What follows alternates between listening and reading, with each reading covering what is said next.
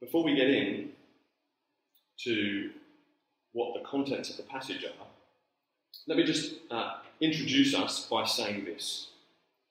It is possible to come to church regularly, to have been baptized, to say regular prayers, to tick Christian on the census, to read your Bible, and to feel confident and secure in your life with God, not fearing hell. It is possible. It is possible for you to be doing and feeling all of this and to be completely wrong.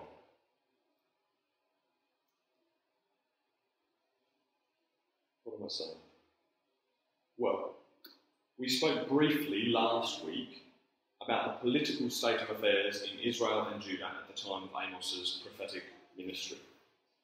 And if you weren't here for that, I'll just direct you to the beginning of last week's sermon if you want to catch up on the, the setting. I won't repeat all of that uh, for everybody. Uh, but what we didn't speak much about was the mindset in Israel at that time. And so that's what we'll get a clearer um, vision of just now, um, which will help us to understand what Amos is doing with this book, with this prophecy. So the, we're, we're going to just take a minute to understand the mindset in Israel. There are three things that Israel feel. Firstly, uh, Israel, well, at least in some classes, is fairly prosperous and feels secure. They've had a fairly stable government for a while, uh, and for some, this has meant good business. We can see this in chapter 4, verse 1, if you just glance your eye down there, where it says, uh, and we'll look at that in more detail next week, uh, but it says, Hear this word, you cows of Bashan on Mount Samaria. Now, just note here that when, when uh, Amos calls these women cows, uh, he's not in, uh, in, in and of itself uh, making a derogatory statement about them. Uh, uh, compare, for example, Solomon in his Song of All Songs, which is another part of the Bible, when he speaks of his coming bride as having hair like flocks of goats and teeth like freshly shorn sheep. Right? He's not um, He's not criticizing her. Uh, that's a way of describing her, uh, but in a positive way. Uh, so the phrase to call them cows of Bashan is not intrinsically derogatory. But the thing about cows in Bashan is that they were proper good cows. That's what cows of Bashan were. They were well fed, healthy, strong, so to call them cows of Bashan is to say that they are very well supplied. They have no lack. Life is full and good. Hear this word, you cows of Bashan, on Mount Samaria. That's one clue to the situation in Israel. Uh, we see the same thing in chapter 6, verse 1, which is if you just turn down uh, a little bit further, you'll see there, where Amos says, right at the beginning of this next section, Woe to you who are complacent in Zion, and to you who feel secure on Mount Samaria. You see that? Complacent and feel secure. He goes on uh, a little bit further in verse 4. You lie on beds adorned with ivory and lounge on your couches. You dine on choice lambs and fattened calves. You strum away on your harps like David and improvise on musical instruments. You drink wine by the bowlful and use the finest lotions. You get, it's quite a, it's, it's not too hard to enter that world and imagine what the people are like. He says, But you do not grieve over the ruin of Joseph. So the first thing about the attitude of Israel at this time is that they are secure and prosperous in their attitude. Secondly, Israel feels that the Lord is on their side. in chapter 5, verse 14, if you just glance a little bit uh, back a little bit, Amos says, Seek good, not evil. So this is chapter 5, verse 14. Seek good, not evil, that you may live. Look what he says then. Then the Lord God Almighty will be with you, just as you say he is. You see that? Just as you say he is. They think the Lord is on their side. And a few verses later, woe to you who long for the day of the Lord. Why do you long for the day of the Lord? That day will be darkness, not light. In other words, he's saying to them, why do you long for the day? For because, uh, because for you, it's not going to be a good day. But you can see by virtue of the fact that they long for that day, that they think that the Lord is on their side.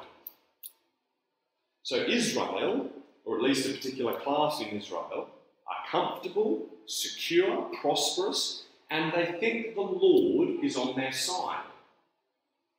Okay, third and final thing is that Israel is outwardly religious. Uh, we can see this, that this is so, uh, in the verses that we've uh, that I've just mentioned. Uh, a little bit further down in verse 21. so, chapter 5, verse 21, there, he says, I hate, I despise, this is the Lord talking to Israel, your religious festivals, your assemblies are a stench to me. See what he says? And in verse 22, even though you bring me burnt offerings and grain offerings, I will not accept them. Look at that. Though you bring choice fellowship offerings, I will have no regard for them. Away with the noise of your songs, I will not listen to the music of your harps. They offer sacrifices. They, looks like they do it quite a lot.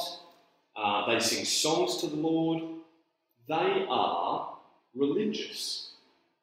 They're religious people. Plenty of external religious activity. So, this is the uh, corporate attitude in Israel at this time. Israel feels prosperous and secure. They believe that the Lord is on their side, and they are externally religious, even passionately so.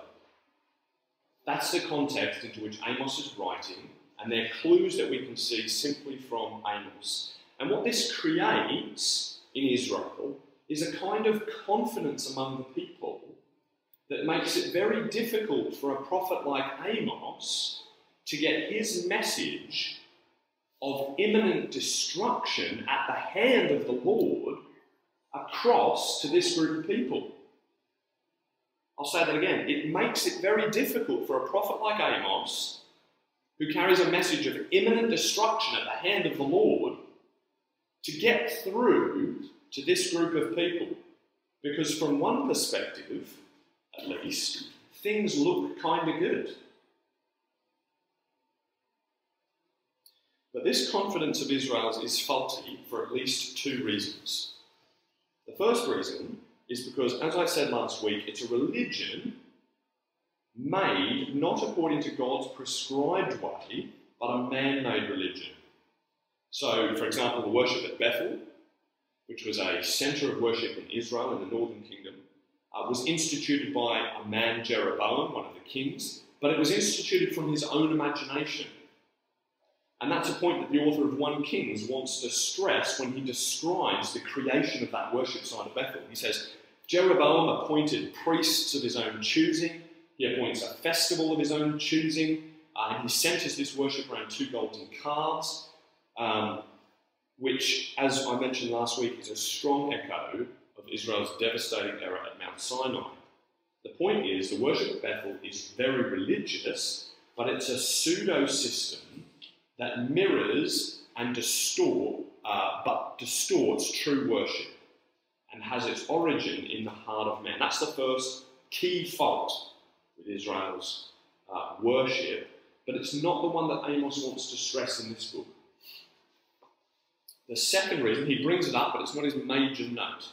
And the second reason why their uh, confidence is faulty is because although they are passionate in their religion, as it is directed toward God, that ver- uh, vertical passion doesn't mirror itself in its direction toward people.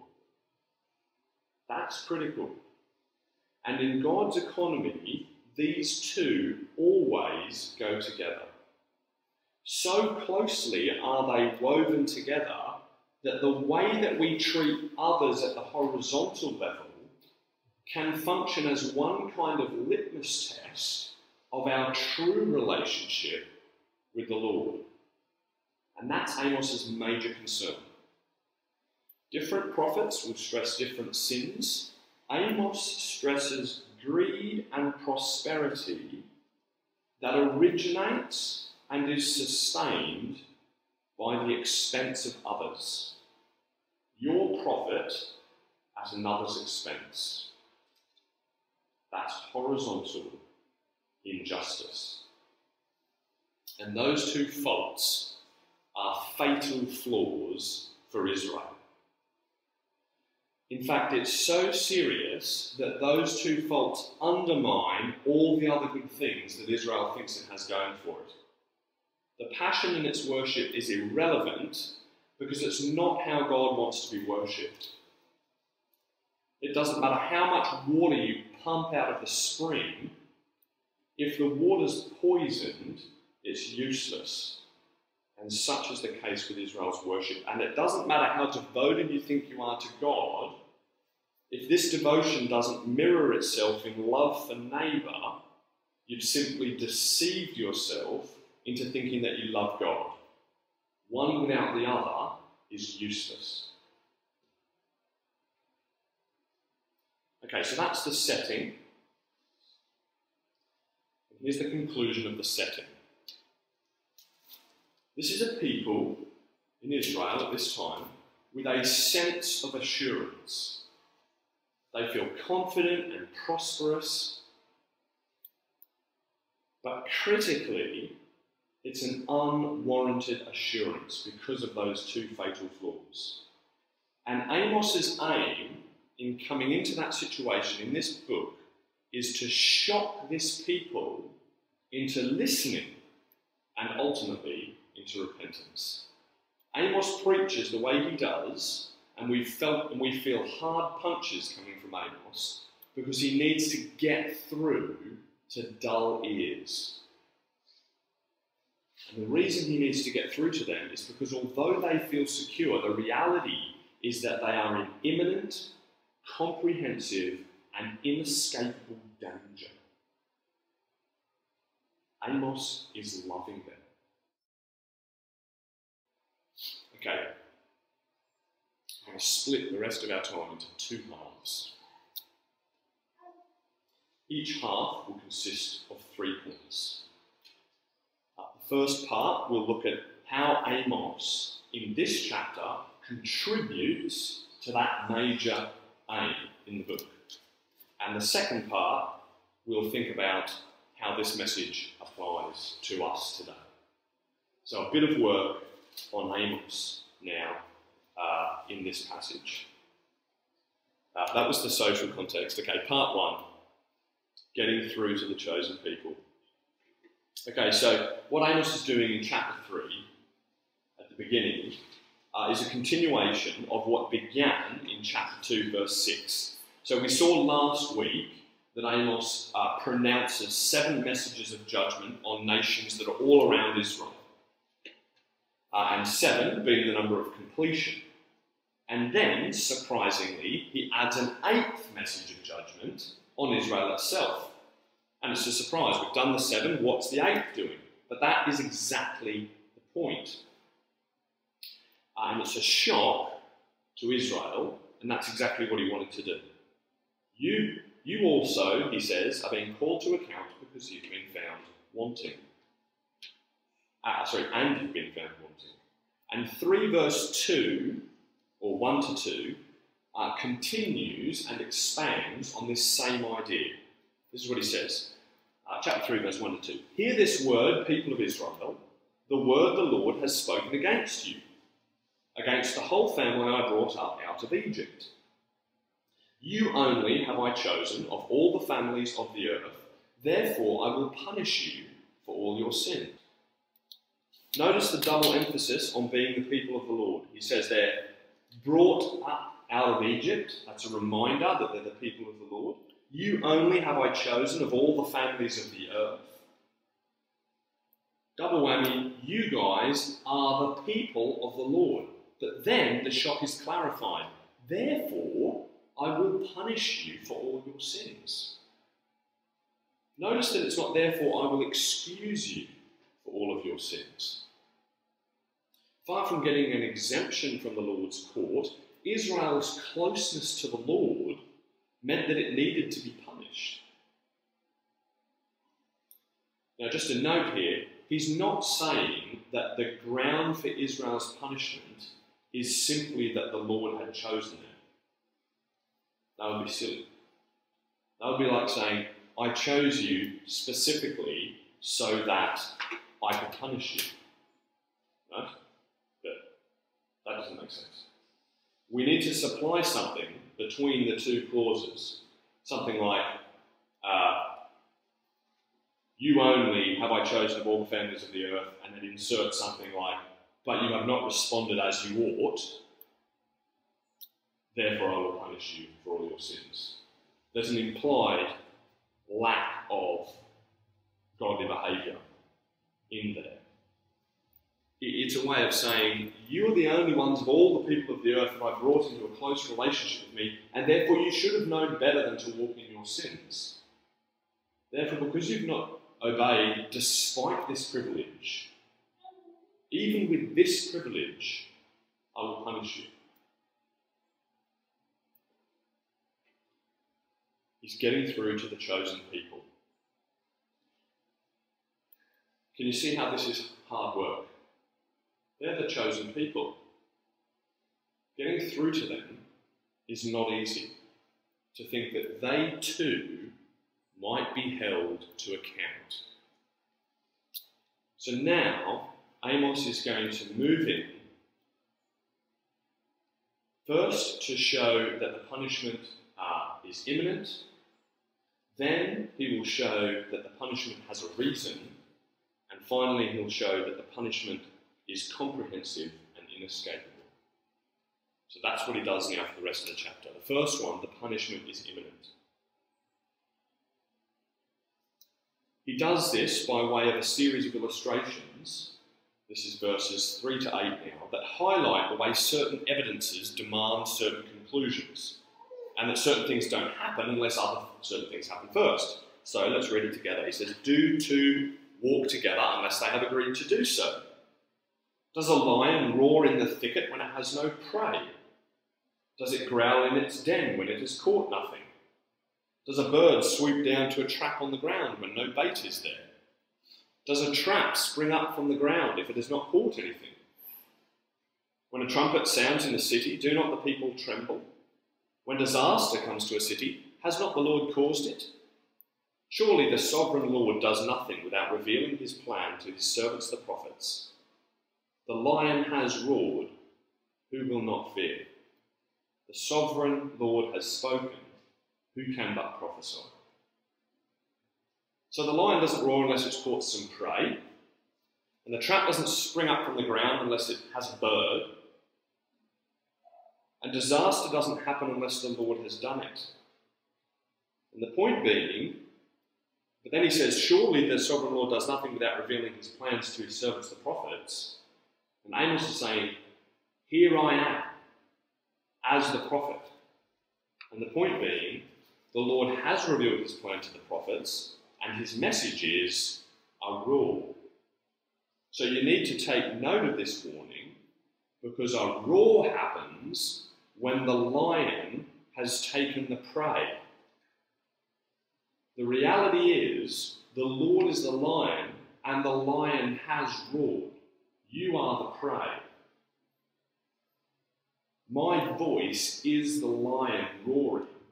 He's presenting it in such a way that it's so close and it's so urgent, you're supposed to feel the lion has left the thicket and he's either pounced on you already or he's so close he's got his claws out.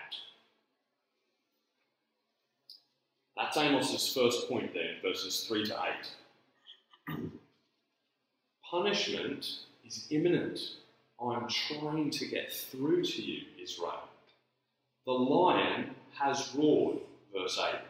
Who will not fear? You need to move now. Secondly, the punishment has a reason. Punishment is just. So, Amos then moves in verses 9 to 10 to show why, give an explanation as to why this punishment is so close. Proclaim to the fortresses of Ashdod and to the fortresses of Egypt. That's, uh, that's the Philistines and the Egyptians. And he says, Assemble yourselves in the mountains of Samaria. That means come around and gather about and look inside Samaria, look inside London, as it were, check it out, and see the great unrest within her and the oppression among her people. They do not know how to do right, declares the Lord, who store up in their fortresses what they have plundered and looted. God is not unjust. The punishment has a reason. And it shouldn't be a surprise because what Amos is saying here is completely in line with the terms of the covenant. Deuteronomy says, If you fully obey the Lord your God and carefully follow all his commands that I give you today, the Lord your God will set you high above all the nations on earth. All, the, all these blessings will come on you and accompany you if you obey the Lord your God. But then he says, just a few verses later, however, if you do not obey the Lord your God and do not carefully follow all his commands and decrees I am giving you today, all these curses will come on you and overtake you.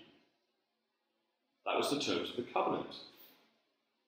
In fact, it's precisely because God is just that the punishment is coming. And this is the kind of justice that we all functionally live by. When we say so and so deserved it, or when we say so and so didn't deserve it, we're saying justice was or wasn't met, and it's usually conditional on behaviour. We all love justice, and rightly so. The challenge is when we find that we are the perpetrators, then we love mercy and necessarily so. Despite claims to religious zeal and plenty of religious activity, Samaria is full of violence, oppression, and injustice. As a side note, it's kind of amazing how self deceived we can be as people. That Amos has to actually preach to get this through. But I don't want to focus on Israel's sins tonight because there's plenty of time in the book, and he goes, uh, he weaves this, uh, the ground and the reason the sins of Israel through the book as he goes. For now, we'll simply note that this is one example where, it, where Amos brings out evidence against Israel to show that the threat of destruction is not unwarranted. He puts their behaviour before them, as it were. That's what he's doing. Thirdly, and finally, uh, as we look at Amos before moving to how this might apply to us. The punishment is comprehensive and inescapable. So remember, Amos is trying to get through to Israel. And so this is why he concludes his first round of accusations and warnings uh, with some vivid imagery of what the coming destruction will be like. Let's look at it together. Therefore, this is what the sovereign Lord says An enemy will overrun your land, pull down your strongholds, and plunder your fortresses. The very strongholds, the first thing we can note is that this punishment that's coming is retributive and it corresponds to the sins. An enemy will overrun your land and pull down your strongholds and plunder your fortresses. the very strongholds that you used for violence and robbery will be pulled down and plundered. We don't have time to dig in and explore what it might, what, how they might have felt with the language of pulling down their strongholds. Because as that wall starts getting pulled down, the enemy starts flooding in over that pulled down wall. That means you've lost, and they are terrifying people that, that cross that wall.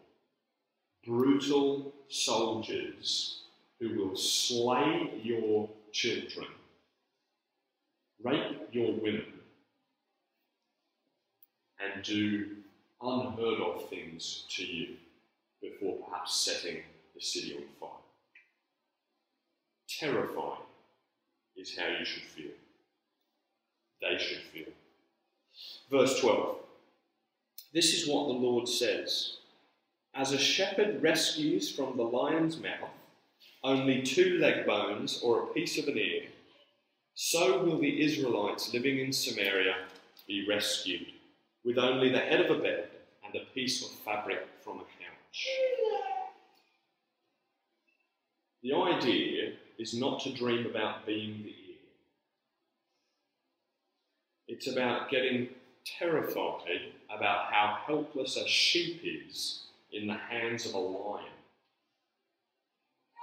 It's a vivid image as the shepherd comes back to get the sheep that's been mauled by the lion and he finds a scrap of an ear. The punishment will be comprehensive. Don't think about escape. Verse 13, moving, moving on. Hear this and testify against the descendants of Jacob, declares the Lord, the Lord God Almighty. On the day I punish Israel for her sins, I will destroy the altars of Bethel. The horns of the altar will be cut off and fall to the ground. I will tear down the winter house along with the summer house. The houses adorned with ivory will be destroyed, and the mansions will be demolished, declares the Lord. So, the thing about the horns of the altar that the horns of the altar were a place of refuge. That's the idea. They signified strength. And so, the idea of cutting off the horns was about cutting off the place of refuge. The point is that there will be nowhere to run, the punishment will be inescapable. That's what Amos says. I didn't make any of that up. There it is in the Bible. And so, moving through to us, how has this got any relevance for our lives? Well, I'm going to say that the pattern continues. And it continues, notably, for people with unwarranted assurance. That's what I was talking about at the beginning as I introduced the talk. Okay? And note here, carefully, listen carefully. This is not for the tender conscience. That's not what the word, that's not what Amos's message, that's not what it's for. There's a risk, I feel, in preaching this text because there are at least two different types of hearers, potentially, in the room. There's a first group of those who have a sensitive conscience, who are walking humbly before the Lord in repentance and faith, putting to death the known sins in their lives and seeking to follow after Jesus, to trust in Him, to love His neighbour, to do what is good and right. And there is a sense in which we should be able to look at our lives and gather assurance from that. That is not Amos's target. Amos's target is for those who are dull to the words of the prophet. As I've already said a couple of times, Amos is trying to get through to that group. He's not trying to wall up the faithful remnant. He's trying to shake up unwarranted assurance and therefore save those who are in genuine danger. And that is the person who has a claim to trust in Jesus, a claim to be a Christian, but no evidence of a changed life or of the fruit of the Spirit expressed in love, justice, and integrity. I think that the pattern continues that people with unwarranted assurance should also tremble. Now, just under this point here, I'll also say that we rightly emphasise the finished work of Jesus' death on behalf of sinners, whereby he takes the punishment for our sins and freely gives to us the gift of righteousness, of sonship with God, and of eternal life. but just to be a bit sharper, in our effort, I think, to make this clear, there's another complementary note in the New Testament that we can turn down so low that it ceases to give any sound at all, and that is the necessity of changed lives. I'll just give a couple of examples in the New Testament to show that I'm not making this up. James chapter 1 verse 22 says, "Do not merely listen to the word and so deceive yourselves. Do what it says. Or, more famously, faith without deeds is dead. That is, it's dead faith, not living faith. That's the contrast. Because living faith is productive, it's alive, it produces fruit in the lives of those it exists within. So it's not about faith plus deeds, it's about true and lively faith. That's James's issue, and that's Jesus' point in Matthew 7, verse 15 to 27. I won't read the whole lot, but he says, Watch out for false prophets. They come to you in sheep's clothing, but inwardly are ferocious wolves. Listen, by their fruit you will recognize them. Do people pick grapes from thorn bushes? No. Or figs from thistles? No. Likewise, every good tree bears good fruit, but a bad tree bears bad fruit. A good tree cannot bear bad fruit, and a bad tree cannot bear good fruit. Every tree that does not bear good fruit is cut down and thrown into the fire. And then further down, not everyone who says to me, Lord, Lord, will enter the kingdom of heaven, but only the one who does the will of my Father who is in heaven. Many will say to me in that day, Lord, Lord, did we not prophesy in your name, and in your name drive out demons, and in your name perform many miracles? Then I will tell them plainly, I never knew you. Away from me, you evil doers, you workers of lawlessness. Jesus is not saying, I never knew you in the sense of, I never, he's not strictly saying, I never had an intimate relationship. That's the case, but what he's picking up on is that you're evil doers. There is evidence that you didn't truly know me because your life never changed. It's a major theme in John's first letter, to paraphrase large portions of that letter, John says, in effect, you can spot those who love God by the way they love the family of God. Those who don't love the family of God don't know God. All the New Testament authors agree that it is possible to think yourself a believer and think yourself safe and yet be deceived about your relationship with God. And one key place to look for evidence is your love for others. And the word here for us is this that we need to practice some self examination and see if our confidence is warranted. Secondly, I think the pattern continues with the sense of urgency. Jesus tells a parable about a rich man who spends all his days storing up wealth for himself, but yet is not generous towards God. And Jesus has two key phrases at the end of that parable. The first is the rich man's internal dialogue. This is what he says. He says, The rich man, I'll say to myself, Soul, you have plenty of grain laid up for many years. Take life easy, eat, drink, and be merry. And the second key phrase is God's reply to him. But God said to him, You fool, this very hour, this very night, rather, your life will be demanded from you.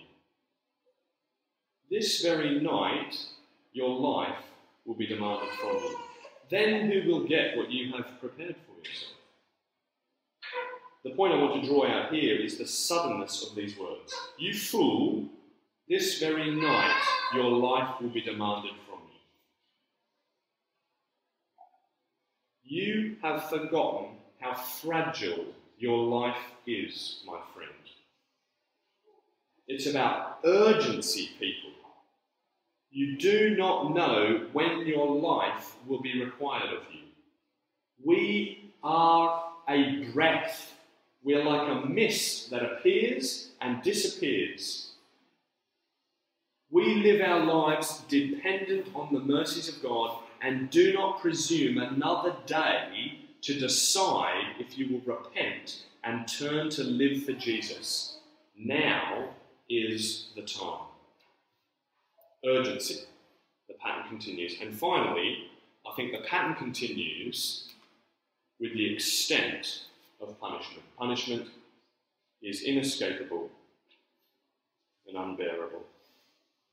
In 1 Corinthians chapter 6, verse 9 to 10, it says, Do you not know that wrongdoers will not inherit the kingdom of God? Do not be deceived, neither the sexually immoral, nor idolaters, nor adulterers, nor men who have sex with men, nor thieves, nor the greedy, nor drunkards, nor slanderers, nor swindlers will inherit the kingdom of God. That's what Paul says. And what happens when you don't inherit the kingdom of God? Jesus is clear. He says, in Matthew, he says this six times Throw that worthless servant outside into the darkness. Or variations on that theme, but this is what he says six times. There, there will be weeping and gnashing of teeth. He's talking about hell. And his point is, and the point tonight is, if you are living with unwarranted assurance, then you need to wake up. Hell will be two things it will be inescapable and it will be unbearable. It will be inescapable because there is nowhere you can go to get away from God. And it will be unbearable because you will not be able to bear it. You need to get out of your head the idea that it might not be that bad. Hell will be unbearable.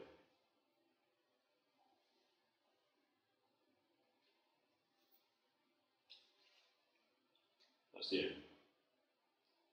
So where do we go now? Quite simply, it's a call to repentance, if that's what's needed. That's what Amos is trying to do in chapter 3. He's trying to get through to people with an unwarranted assurance, who claim confidence with God, but in reality, there is no love for neighbour, there is injustice, and they are propping up their own lives at the expense of others.